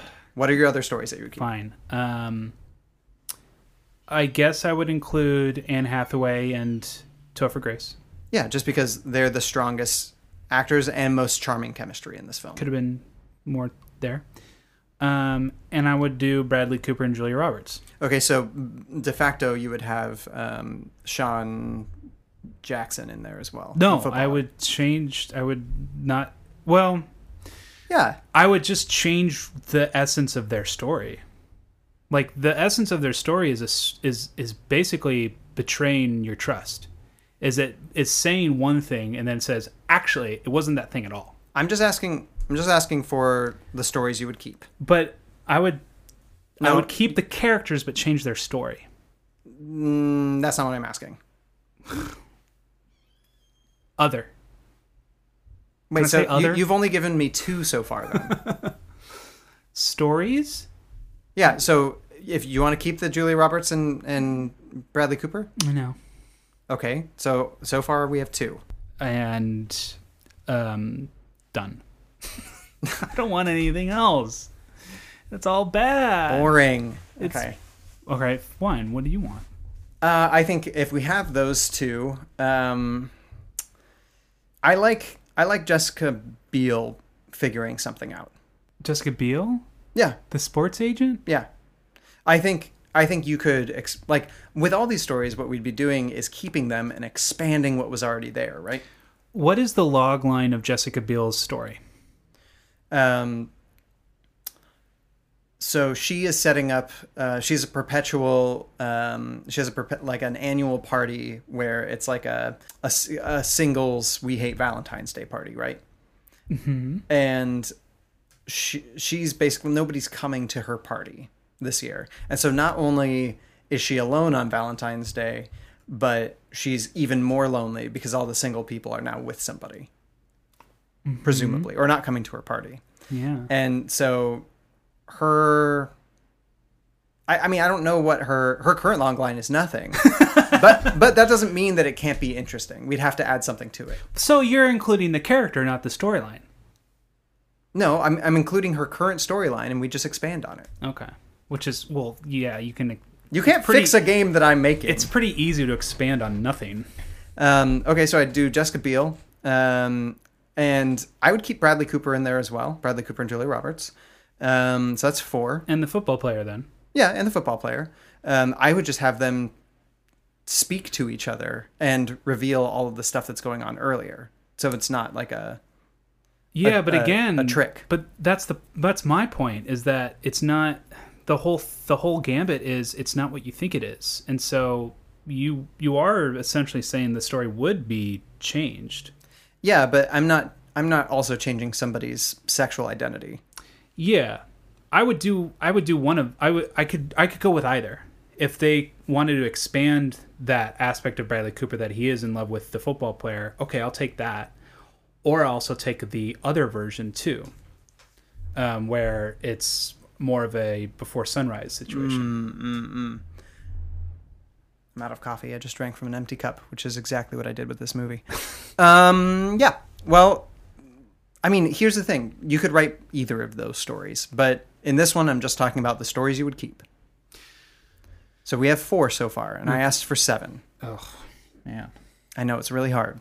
Okay, here's another question. What is the log line to Taylor Swift and Taylor Lautner's story? Okay, theirs is great actually because no, not the log line, just the, who they are is is a couple of dumb jocks who you think at the beginning of the movie when we first see them, she he gave her like this big teddy bear, right? Um, for Valentine's Day.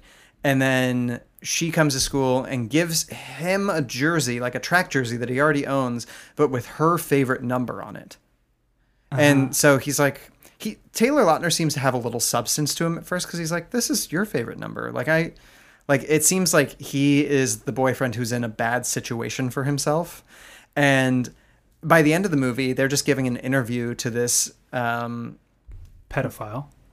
y- he's not a pedophile. He's, He's, pretty creepy. no, he's a creep for sure. But you know, you have to do something very particular to be a pedophile. No, I know, but ugh. Yeah, he, he is kind of it is kind of gross. Ooh, I miss high school. They they basically are now in love, and and it just comes out of They- left field. But they were in love earlier. Kind of like, but it but it seems like they were setting up a completely different story with the two of them. I didn't know what they were setting up for the two of them. Yeah, and and it ends up just being like, oh no, they're just dumb jocks who also like love making out with each other, but aren't sleeping together yet because it's just about love with them. Okay. Yep, that's all that is. And their the climax to their story is that he kisses her on an elevator and she says bye. Um, did you did you okay? So Jennifer Garner is in, like we said, and so I think Lincoln. I have to keep Lincoln in. Which one's Lincoln? or Franklin, sorry. Franklin. Franklin. Franklin's like this Franklin. maniacal, awesome kid in the same class as Edison, whose dad ends up being the maitre d at this fancy restaurant that Jennifer Garner ends up calling were out. paying way. Oh, right, right, right. Right, No, because he- she walks over there and he's like, Franklin really likes your class. Um, I'd keep Franklin. So Franklin's number six. So when Jennifer Garner confronts Patrick Dempsey at the restaurant, you knew it the first frame, right? That Oh. that was her. Oh yeah, yeah. Like they try to, and this is another part of this movie. This movie like hides Jennifer Garner's head so that we can't see that she's actually going to call because she finds out where Patrick Dempsey is going to be. Then dresses up as a waitress and then starts saying all like this gross stuff about Great. Well, my name is Julia, and I'm going to be your server tonight. Why don't I get started with a few specials? Yes, please. Tonight, the chef is featuring a dish that he likes to call the lying, stinking pig. You're, you're, you're kidding. How is that cooked? He starts by cutting off the pig's testicles, and he chops them up really finely, teeny tiny pieces. And then he takes those testicles and he, he pulverizes them and adds in a little arugula, some sage, um, feta cheese, and shoves the mixture back up the pig's, well, for lack of a better word, ass. which is funny, but the maitre d of the restaurant that they're in let her do that, which is super cool of him because the rest of the people there probably don't want to eat their food anymore.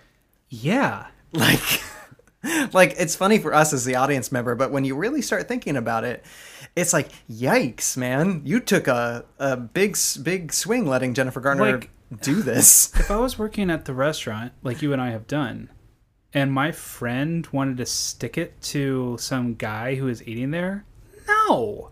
No, I'm going to get fired if I do that. Well, mm, I, I might let it happen if like if it was you and you wanted to do that, I might let you do that. However, I'd be like, you have to do it over here, away from the other guests. Exactly. Yeah. You have to do it real low key, real. Yeah, Not this. It's and not only that, she could have just like gone and set the heart at the table, told him off, and like there was no need for all of this like subterfuge language. Yeah, and um, I like how Patrick Dempsey has nothing to do but evaporate after this. Yeah, he's Like, just done. He has no chance of redemption, and that would have been interesting too if this total cad, this asshole, could have learned from his mistakes and made up for it. How would he have made up for it? I don't know, and that's interesting. Yeah, and I, I mean, I think this movie, the the reason why the uh, Topher Grace and Anne Hathaway stories are interesting, more more interesting, is he actually has an arc. Yeah, she she doesn't, but he does. She she's just a really good actor, Mm-hmm. and so basically he and her sleep together and we kind of wake up with them in the morning and they have really good chemistry and then he didn't know it was valentine's day. And so later on they work in the same building right now. And so he asks her out for valentine's day and they go out and they start to have a good date. And then all of a sudden like she has to go outside to take a call because she's trying to make money uh, as a uh, phone sex worker. And he goes out there and he has what seems to be quite an overreaction. Yeah. Because like I didn't get that at all. It's like you seem totally cool and then you're joking about this and then all of a sudden you're like this is way too much for me. But let's set that aside for now because most of this movie doesn't make sense. And But you you But- have been inconvenienced for ten minutes once with this brand new girlfriend. yeah, who is amazing. And And you're acting as if this is the final straw. Yeah, and he's he's like he's like I'm an Indiana boy, and you know the the weirdest thing was me leaving Muncie, and it's like okay, I get that, but What did you expect? It's Los Angeles, dude. well, he he basically leaves, but later on he sees Hector Elizondo and um, Shirley MacLaine get together again. Only actors in this film, um, and then goes back to her, and he's like, you know what, I'm an idiot. I can deal with this. You're super cool, and and like he actually like has a small arc, and I think they're just a couple that I'm I'd be interested in watching more of. yeah. Um, Queen Latifah's in this movie. We haven't even talked about Queen, Queen Latifah. Latifah. What does she get to do? Not much either. Not much. She Okay, so she she she sure likes uh, that sex line. I think she needs to change her line of work. Yeah. Well, let me tell you something, Vladimir. You don't know what rough is until you've dealt with a true African queen. Let me get my stick. Kneel to Nzinga! Anne Hathaway. Her problem is she owes hundred thousand dollars in student loans. Okay. As a poetry major? As a poetry major, where the f- where did you go to school? No, she just didn't get any grants or scholarships because if she would have gone to a school like ours and got a poetry like degree or like let's say a creative writing degree, Yeah. like and you didn't have any um any help, like you would have left school with one hundred and twenty thousand dollars in debt. Yeah, but look, we all have dealt with student debt. All of us have. Um, but poetry major, hundred thousand dollars. What were you thinking? like maybe if you knew that you had a line into a lot of these um, and, into some scholarships, and I had like I don't know a three point one high school GPA going Yeah, into too. college. Well, three point no, three point four. and I got plenty of scholarships, and And Anne Hathaway's whip smart in this. Yeah, yeah, it doesn't so make sense. Like maybe if you were getting a law degree or a medical hmm. degree, and then you didn't go after that career. or just say I have fifty thousand dollars in student debt, or like forty thousand dollars. It's still a ton of money that you have to pay off, but Yeah, but even then, she's behaving as if her wages are getting garnished. She's behaving in a way that like she will be on the streets, and it's just kind of like the the student loan people. All they want you to do is to stay with the student loan, so they will be totally fine letting you defer and just keep that interest growing, growing, growing. Right, and not only that, but I hey, this is this is a PSA to all you students out there or post students who have student loans. For the love of God, get them paid. it's the best you can, but don't. I- don't know. Oh no, I'm actually going to say the opposite. Um, that But li- you can go upside down on your finances. Sure. But, Sorry, this is like 32 year old me, like, you must be fiscally responsible. You Uh, can and- get into a position where your loans have doubled. Yes, you can, but it really depends on your interest rate. Just l- listen, listen to me. Like Listen it's Uncle Kelly. If you can, if you can pay off your loans and still have a bunch of money afterwards, and you have a couple ends of credit, great. However, don't just pay off your loan because you finally made enough money to pay off your loan. Because be smart about it, because your credit will drop. Mm. I Listen I- to Uncle Ryan. Uncle Ryan is actually going to disagree with Uncle Kelly. Pay off. It's not about your credit score, it's about your income. I'm saying no, no, no. I'm saying Yep, it's about your. I love this. This is like the biggest actual hard This is- disagreement we have is on finances. No, if your is- biggest wealth building tool is your income. Sure. I'm talking about your credit. All you have to do is keep five dollars. No, no, no. Pay it off. No. Buy the thing that Don't. you want with cash. No, no, no. Okay, listen to me for a second. Jump. No, out- I know. I'm disagreeing with you. I- no. we're on the same page. No, we no. just have different financial strategies. You're you're not you're not hearing me. Okay, listen for a 2nd Mhm. If you have five dollars in a in of student debt at two percent or something like that interest rate over the course of a year, how much is that going to be? It's not much, but my point is No, don't- no, it's it's it's really not much. It's less No, than a dollar a year. I know. I know. My point is So you can have way better credit by just keeping a tiny, tiny, tiny bit of student debt and not paying it off, where it won't affect you. You could keep it for 80 years and it will have built to like 25 bucks.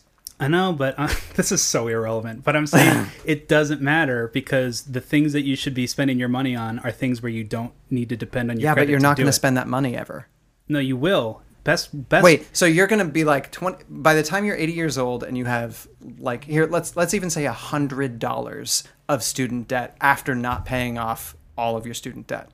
Like that's no, oh, I'm not saying it's going to break you, but I'm just saying It's not going to matter. No, no, it's I'm not going to be saying a drop in the pot I know. I'm saying philosophically, it's just better to pay everything in cash. Okay, well, fiscally, it's better to it is better to pay everything in cash. Don't have big loans where you have to pay a whole bunch of money into your. It, this doesn't matter.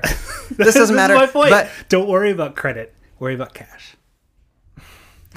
you're gonna have to worry about your credit, people. Just to let you know, it sucks, but you're gonna have to. Anyway, Not getting back to this, well, we'll put this at the end. People can listen to our argument. Um, what were we talking about? Anne Hathaway's financial problem. Okay. Which is uh, again half baked. Like, let's think yeah, about it. But but her solution to it is great for this movie. Yeah, but what kind of leash is she on with this this side gig? Well, okay, this is this is the thing. It- She's she's not on a a leash per se. She's doing this because she like needs to make money, and this seems like a pretty viable way of making money. Right. However, you should have office hours. Right. And she has like no office hours for this. Right. That's my point. Is that you're taking calls during work. You're at work. Well, yeah, but that could like she's a temp, right? So she's like she probably couldn't reschedule these like baked in times that she has with people. Yeah, then maybe you shouldn't be a temp. Cuz that must be happening always. Yeah, but if you're if you're trying to make money and the only job you can find is a temp in LA to pay your probably very expensive uh, rent in Los Angeles, you're probably going to need to just take whatever job comes your way. Yeah. Her story is believable to me. I, I don't know why we're we're still on this. Well, but you're trying to find a hole. no, no, no. But she's she's taking these calls during dinner with this guy. That to me says she cares more about the job than she does about the guy. If is that what you're really saying, movie? Is that what you're saying, movie? or or more so like here's here's why it doesn't make sense because like they are in the restaurant during the day and then he is like he has to like go out and look for her so she hasn't been gone 10 minutes and it's dark by the time he gets outside so she's been gone for like seemingly 45 minutes or so Yeah, and, so at that point in time she probably took a couple extra calls or something and and at that point in time the movie's saying like either she's very desperate for money or she doesn't really care about this guy which neither of which seem to be or at least the second one doesn't seem to be true And you could have a workaround where she says, "Sorry, I got to take this for work." That's it. Just tell us it's for work, and he'll be like, "Oh, no problem. I totally get it." Because he's just working in the mailroom, he's not making a lot of money either. So he gets, and they're living in Los Angeles, and they're going out in Wilshire Bro- Boulevard. So they're going out to like the nicest corner of Los Angeles to have this really fancy date, and they're both balls in debt. Well, maybe he's not balls in debt, but still. uh well he is a ma- mailroom guy um do they also live in in the canals I don't know where where Wilshire Boulevard is in relation. I've only been to Los Angeles once or a couple times, but um okay we, i mean we are all but over that's where the Hollywood executives work. That's how I know about Wilshire Wilshire Boulevard. Wilshire. Wilshire. Um, we are all over the place. This is. I'm movie's sorry. all over the place. I'm sorry, everybody, that we weren't able to rein it in. But this, like, uh, we don't really need to say anything else about this film. I want to get back to our financial strategies. No, I think. Um, I think what we can cap this off with is this is a very poorly thought out, from a producer's standpoint, project. Do you want to take a minute and just talk about why it works in Love Actually and not here? I think we kind of talked about that in the movie, but or in the beginning. Um, I I think it's because it has less going on. Mhm.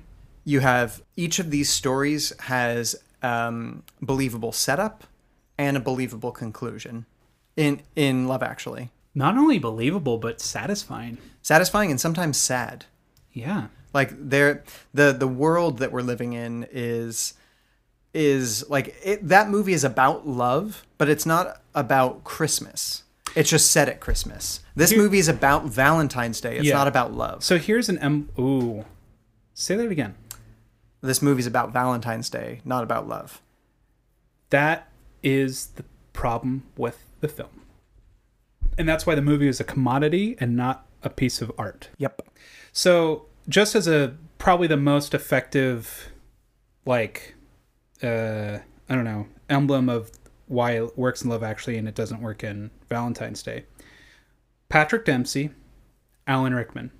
mm-hmm. Kind of the same conundrum, same problem. sure where and we don't know if alan rickman has cheated but he's at least thought about it and he's gotten close enough to it being a destructive thing. Right. Yet, him and Emma Thompson at the end of the movie are at least trying to figure out a way to make things kind of work. We we don't see them f- like fixed. We don't see their relationship healed, but it's something that we have come to understand is a very real thing that these real people are dealing with. And what Alan Rickman goes through in that movie in Love Actually is deeply felt, and we're like, Whoa, whoa, what Emma Thompson? Well, I mean, what Emma Thompson goes through in that movie. but you still under. The point is, the movie is making making you empathize with Alan Rickman. It's making you understand what he's going through. Well- like it or not, you are understanding. You are him. understanding him. I'm not. Em- I'm not empathetic. I'm not- I'm like, oh, Alan Rickman. No, no, empathy in the means of you're Okay, yeah, yeah. understanding where he is at emotionally. Yeah, and where you don't necessarily with Patrick Dempsey. Not at all. Yeah. You're not empathizing. You're only thinking this guy's a dick. Like with Alan Rickman, you see when he's at work, you kind of see that he's like, you know, a nice boss, and he tries to push Laura Linney into like hooking up with the Brazilian guy, Mhm. and he obviously cares a lot about his kids, Mhm. and like, yes, he is not a great husband over the course of this movie. You you get the idea that he was beforehand, and you get that he is maybe going to try to be that in the future. Mhm. And you also get the entire context of Emma Thompson's story, which I think gives Alan Rickman's story even more relief. And love actually gives you the space to forgive Alan Rickman if you're willing to. Yeah, it doesn't say you have to, but it says Emma Thompson is trying to forgive him. Maybe you can try too. Yeah. This movie doesn't give a crap about Patrick Dempsey after like he gets told off. Yeah. Which is fine because I don't care about Patrick Dempsey either. I don't necessarily think we have to, but it makes it a poorer movie if not every person in this is understandable. And that's therein lies the problem is guys, we're better than this. Like we are better than dealing with that kind of perspective when we're talking about other humans. Like we can't just write off other people and be like, "Mm, they're just a dick. It's like, no, a movie like Love Actually is like, let's take a second and talk about this person.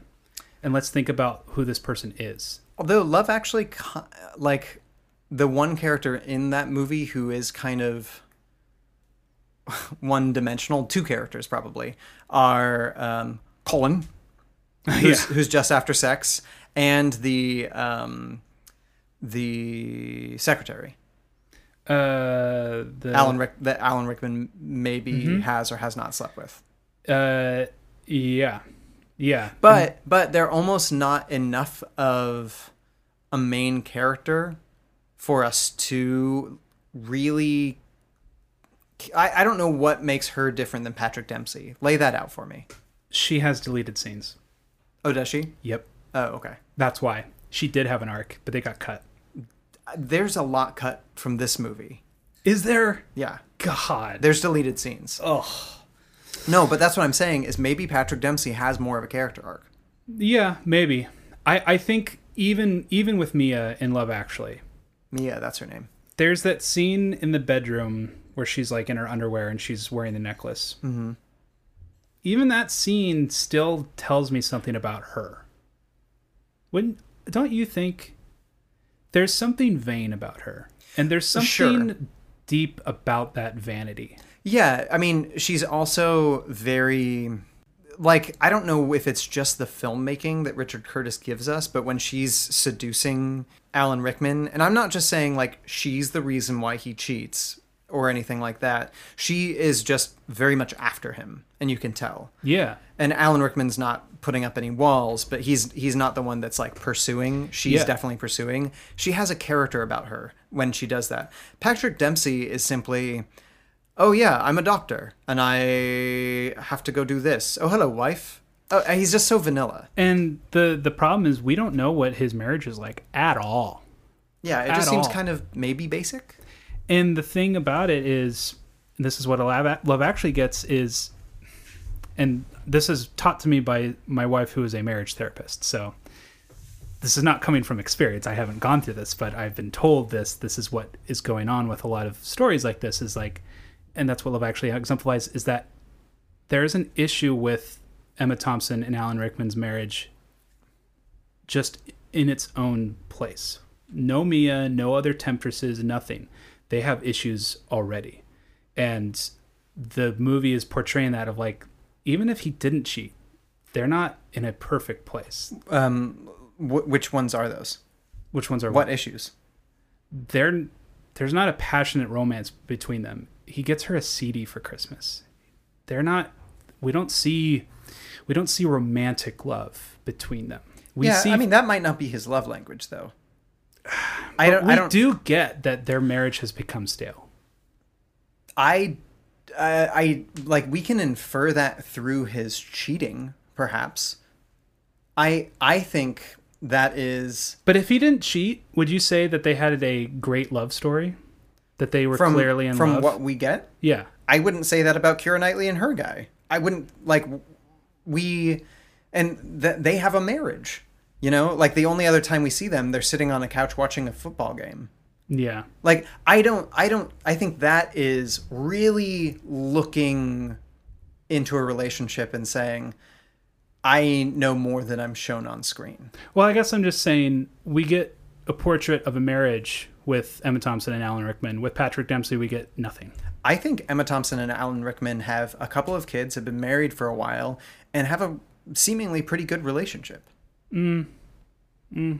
I mean, we'll talk about it in the Love Actually episode. Okay, yeah, yeah. Anyway, so back to this film. Ryan, I'm almost afraid to ask, what is your rom com Oscar? I, I didn't even feel like I was giving that 100%. No, no, it's it's good. It's good. Oh.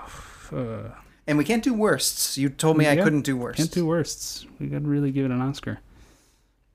Ah. Biggest cast. Uh. Okay. um, now I can't do something boring. Um, is there an award I can give this movie for for most? I, I want to say instead of best, I want to say because you did biggest, and so I want to Yeah. say most references because in this movie, like Anne Hathaway is talking to um, Topher Grace, and he's like, "What's that ringtone?" Oh, I knew it. Was that techno? What? The ring. Oh, uh, no, I think it's like a little more retro. It's kind of 70s. and he was in that 70s show with Ashton Kutcher. And so you have like little, there's little bits like that all over the course of this movie. Um, the other two people holding signs at the airport when um, Bradley Cooper is picked up, the last names are the last names of the two characters in The Odd Couple, which Garry Marshall directed. Oh, I didn't even notice that. There are little Easter eggs like this all over the film. Okay. Like this movie has, it might as well be the entire cast of um, Princess Diaries. Yeah. Like, like this, this movie is, oh, okay. So when when you have something like a Marvel film, right? Um, there's something called f- like fan service where they're basically like it, it might not have a lot to do with the plot, but they're adding an element in to make people in the know go, ah, very cool, which bothers most comic book nerds like myself to death because it's like, yeah, just make it part of the story. Don't call it out like it's an aha moment. Yeah, don't pander to us. We're better than that. This movie is early 2000s fan service. So I'm going to say most fan service. Yes. Yes. Definitely. because it's like get this get this get this get this does that make you happy oh gotcha gotcha twisted that around oh you didn't think you'd see this person here remember that guy gosh ryan remember that guy at the table who started hitting on anne hathaway um, when her and topher grace are out on their date and Right. he's on a date right next to her but she's like hey happy valentine's day and he's like hey happy valentine's day Yeah. he ends up at the party later Right.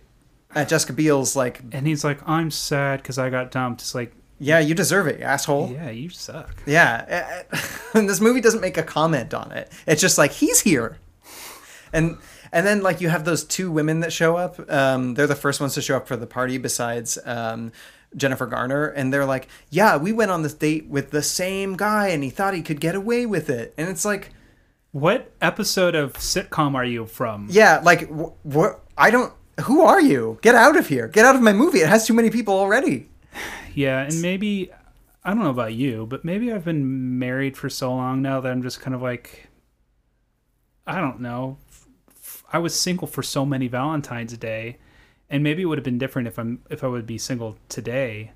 But there's such a like either Valentine's Day is the greatest day in the world or the worst day in the world. And other and I just feel like the majority Okay. of time people are like it's just any other day. Yeah. Okay. For the, I think for most healthy people, it's that. Um, but that doesn't mean if Sorry, you make Jessica Biel.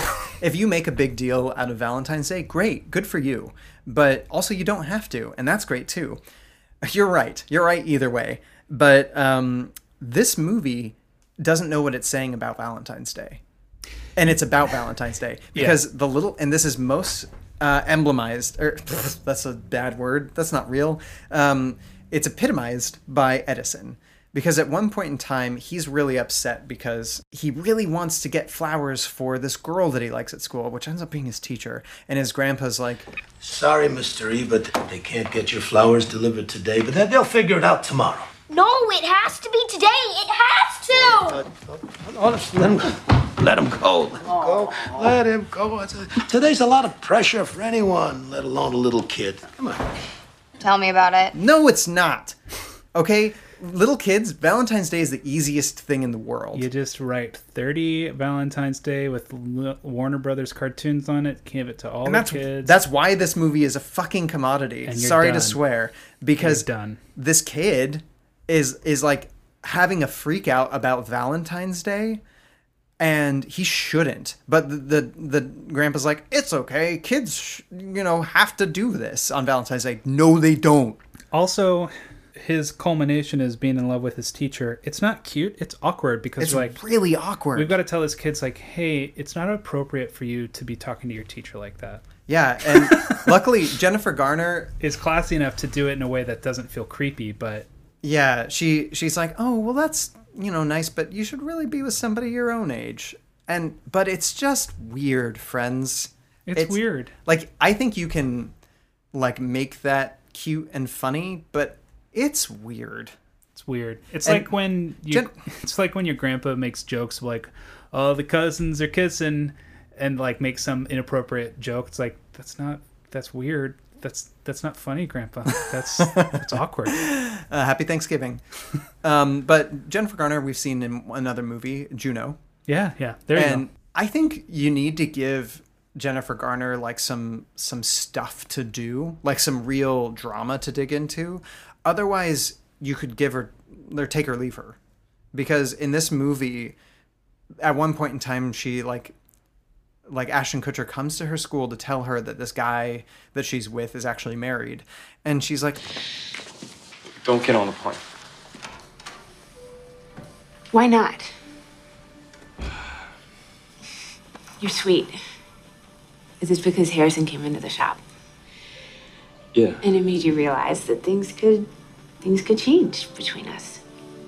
No, it's not about me. Because up to now, I've just all these years, I've just been there for No, you. it's not about. It's not And, about and us. with Morley, if she works late, if, if, if you want to see a bad movie she doesn't want to see, or if you want to have junk food that she's not going to have, I'm, I'm clearly your go-to girl. And you're the best. You're the best. And now there's this guy in the mix, and he's not just a guy. He- You're afraid he- he's gonna steal he- me away? No, he came in. Because listen, he came into the this shop. I. Oh, okay. I um, I'm your buddy. Don't worry. I'm not going anywhere. oh, you're just worried about me, you know, being in love with somebody else. But don't worry, I'll still be your buddy.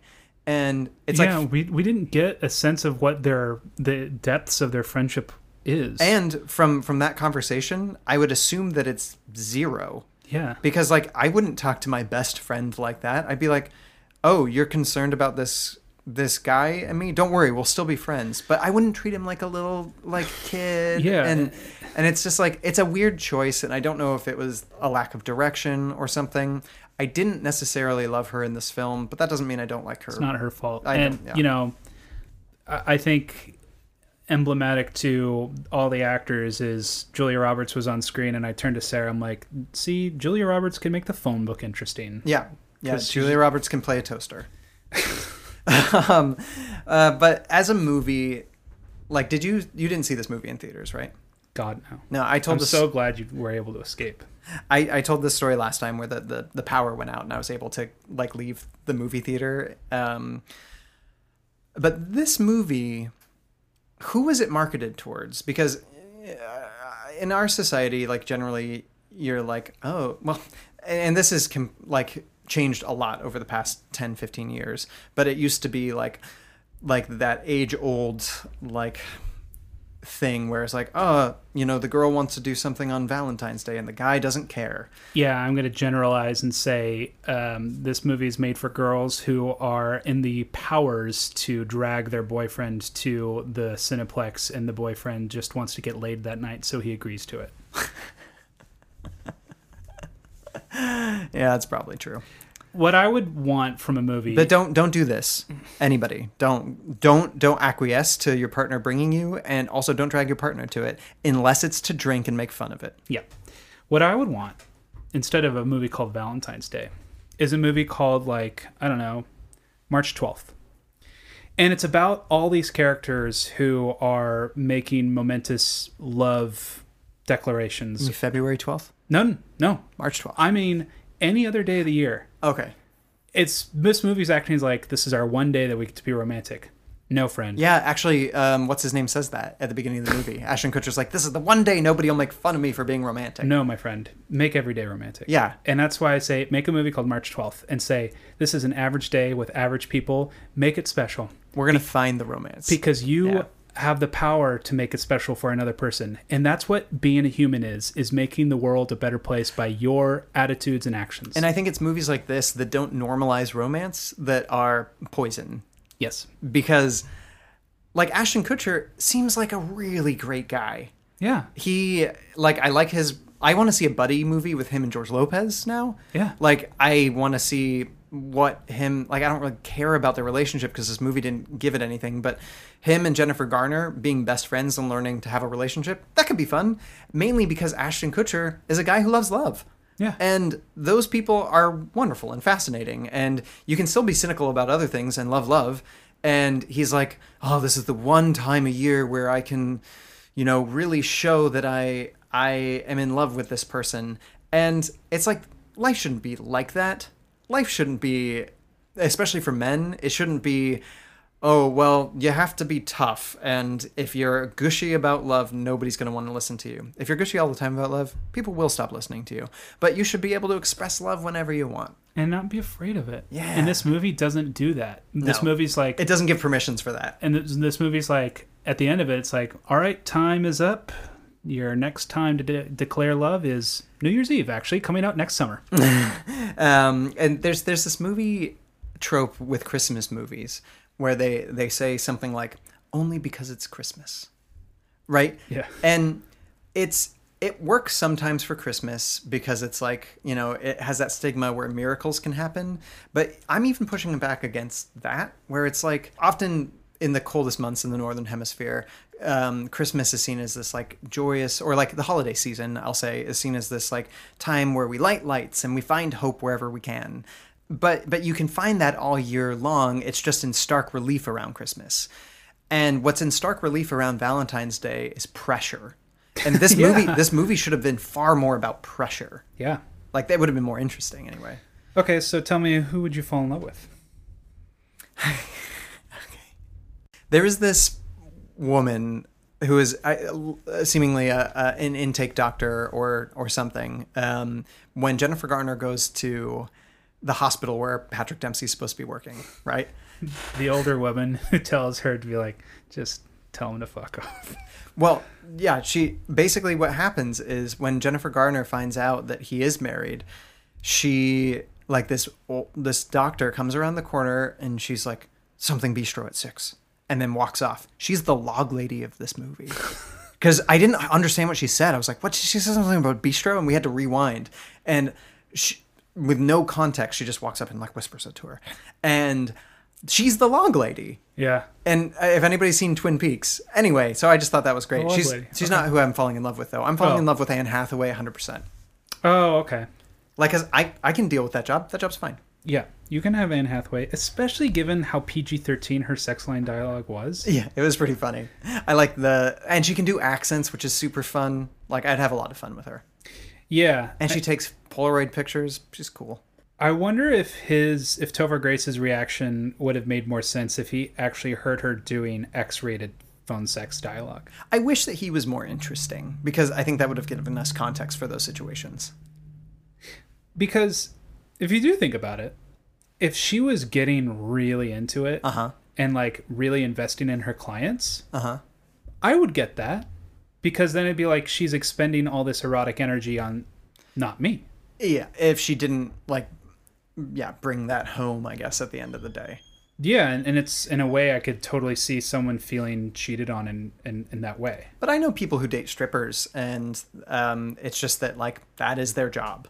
Yeah, but Yeah. it's it's something to be negotiated in the relationship and figured out. It's Sure. not just like it's not something that you just are like, oh, that's fine, we haven't talked about it. It's like you haven't talked about it, really? Yeah, and you have to do that with like lots of relationships, especially creative ones where it's like you can't put all of your energy into your creative activity and bring none of that to the relationship where you just have like a really boring relationship. Yeah, I, I got to imagine that for actors, it's part of the conversation of like, um, oh, I'm going to be shooting this romance movie, so I'm going to be kissing my co-star a lot. It's Yeah. something to be discussed. Actually, Robin and I had that discussion, and it was really easy because I've also kissed co-stars at, at a certain point in time, and she's like, "Yeah, it's fine. Don't You're worry welcome. about it." I made that happen. Yeah, but um, but it, it's it's like a normal thing that should be normalized, and you just have a discussion about it. And I'm I think and not have a weird freak out like Topher Grace does. exactly, and they do have a discussion about it afterwards. And Wouldn't it be better also Mhm. if he had some kind of trigger?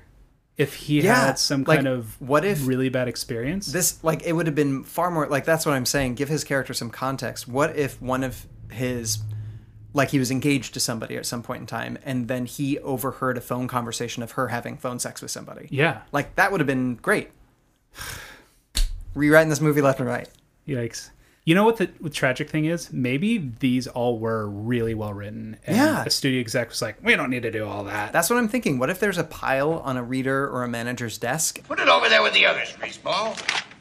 Look, can I sell you 12 scripts? I know this didn't happen because it says that there's only one writer, right? Yeah. In this film. Um, and I'm not going to put them on blast right now. But, like, I can just imagine there being 12 different scripts on somebody's desk. And it's like, we need to figure out how to cut these up and make them one movie. Yep. And, you know, it would have also been better if they tried to do it Paris, je t'aime style. Yeah. Where they weren't interconnected. And they were all just individual short stories. Yeah. And maybe you had some misses, but you could also have some hits. because here's the thing like it, with even with the most basic story which is uh, the taylors taylor lautner and taylor swift story Yeah. i like towards the end of their story when they're just like running on the field and she's like doing dance moves in front of the camera i'm like well you guys are characters and taylor swift is making me laugh right now at the be- like her first acting bit i was like this is nothing i don't like this but honestly when when she's being a doof and Taylor Lautner is just like stepping over when he falls over. He's such a good physical actor. that actor. was a really good take. Yeah. That was a great take. and and like there's a potential for a short story here, but you can't divide it up. Okay, so Taylor's supposed to be playing this like ridiculous ditz, right? Taylor, which La- one? Uh, Swift, right? Like her, she's supposed to be this ditzy blonde person, Yeah, who's also like into dance, I guess. but yeah. she's supposed to like. It, the idea is that she's supposed to be kind of one of the more extreme characters in the movie. right. Okay, let's let's bring up what. Are you saying that you're falling in love with Taylor Swift? No. let's bring up what Rachel talked about. Hi, Rachel. Hi, Rachel. Uh, we talked about this in In and Out, and I asked her like, why is this working so well in In and Out, where the performances are so outright, but we are still believing them? And she explains like, because they're all like Oscar winners, because they're all extremely experienced, talented actors, and they know how to have a big performance that's still contained and still not outrageous, but outrageous in the right way. And Taylor Swift, she's not an actress. No. She is the wrong person to be playing a big performance. Yeah, sure. And like that's a mistake of this movie, but also I'm not going to fault Taylor Swift for it. No, it's not her It's fault. another producer. But it's like giving it's like giving an opera for Taylor Swift to perform. It's just like she's a country pop singer. She's not Pavarotti. Like she's Is she's she not a country pop singer? Isn't she? No, I mean she's a pop singer. I thought she, she started No, she started in country. she she's doing a little folk now. I know, but she started in country. Oh, okay.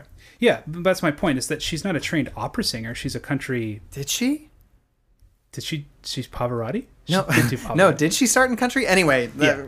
I've, But I've that's heard, my- my I've heard her new album is fantastic. Okay, but my, my point is she's trained to do really awesome stuff, but she's not trained for this. No, but she has a music video where she like has a whole bunch of dancers around her that are all really good, and she kind of tries to do the dance but fails, and that's why I really liked how ditzy dorky she was when she was out on the field doing her dance. See, that's a weird meta appreciation that I just can't suspend my That's dis- I mean, disbelief for. and that's fine. I I just think that the Like you're kind of saying, look at how she's flailing at this performance, and that kind of is part of the character is flailing, but not in the same way. Yeah. I, I don't know. And then it was ruined by that. I, who this guy brings in a good performance. The creep, who was like, like interviewing her.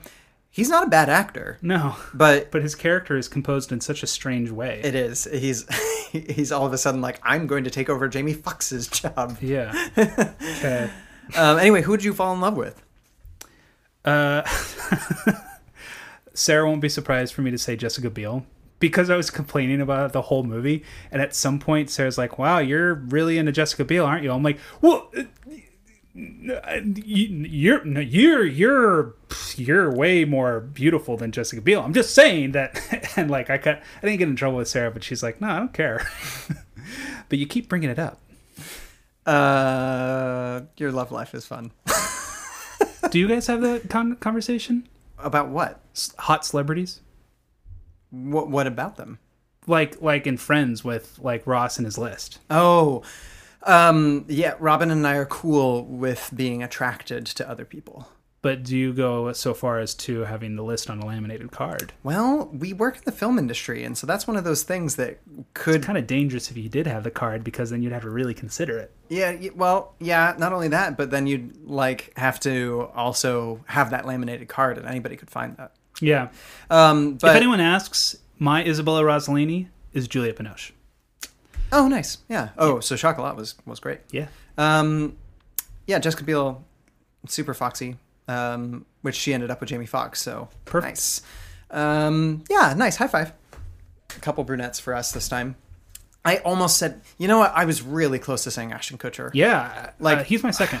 Yeah, he's he's my my, second. second as well. Runner up Ashton Kutcher. Yeah. Um, just because he seems like he'd be the the out of everybody the best partner. Yeah. Yeah. Yeah, I would love to be in a relationship with Ashton Kutcher. His character. Um, what are we watching next week? Tell me it's not New Year's. I am going to explode. All right, moratorium on any Garry Marshall ensemble directed film. Yes, yes, please. Take it off the list. Am I clicking randomize? Yeah, and I'll click. Um, I'm gonna go with my lucky number seventeen. She's got to have it. The original What- what- feature film. what's She's got to have it. She's got to have it. Is it sex? I don't know. Okay. Well, we'll find out next week on A Gentleman's Guide to Rom-Coms. Uh, where can people find us, buddy? Romcomgents on Facebook, on Instagram, and email us at romcomgents at gmail.com. Send in your movies suggestions to make sure that we have your movie on our list and uh, you know let us know something romantic that's happened in your life this week or something we missed about Please. your favorite movie valentine's day But uh, please give us a real romantic story. Yeah. We want some real life love. yeah we i think um, right now we're probably the most jaded that we've ever been about love due to this film i mean that'll that'll fade over the course of the week but anything you can do to help us would be great Please. um, all right well uh, ryan i don't want to be your date on valentine's day I want to be your date every day. exactly love you I love you. bye And this is where we will say uh, goodbye. Ryan and Kelly must bid you adieu. Thank you for listening to our review. Rate and subscribe, we'll even take a bribe.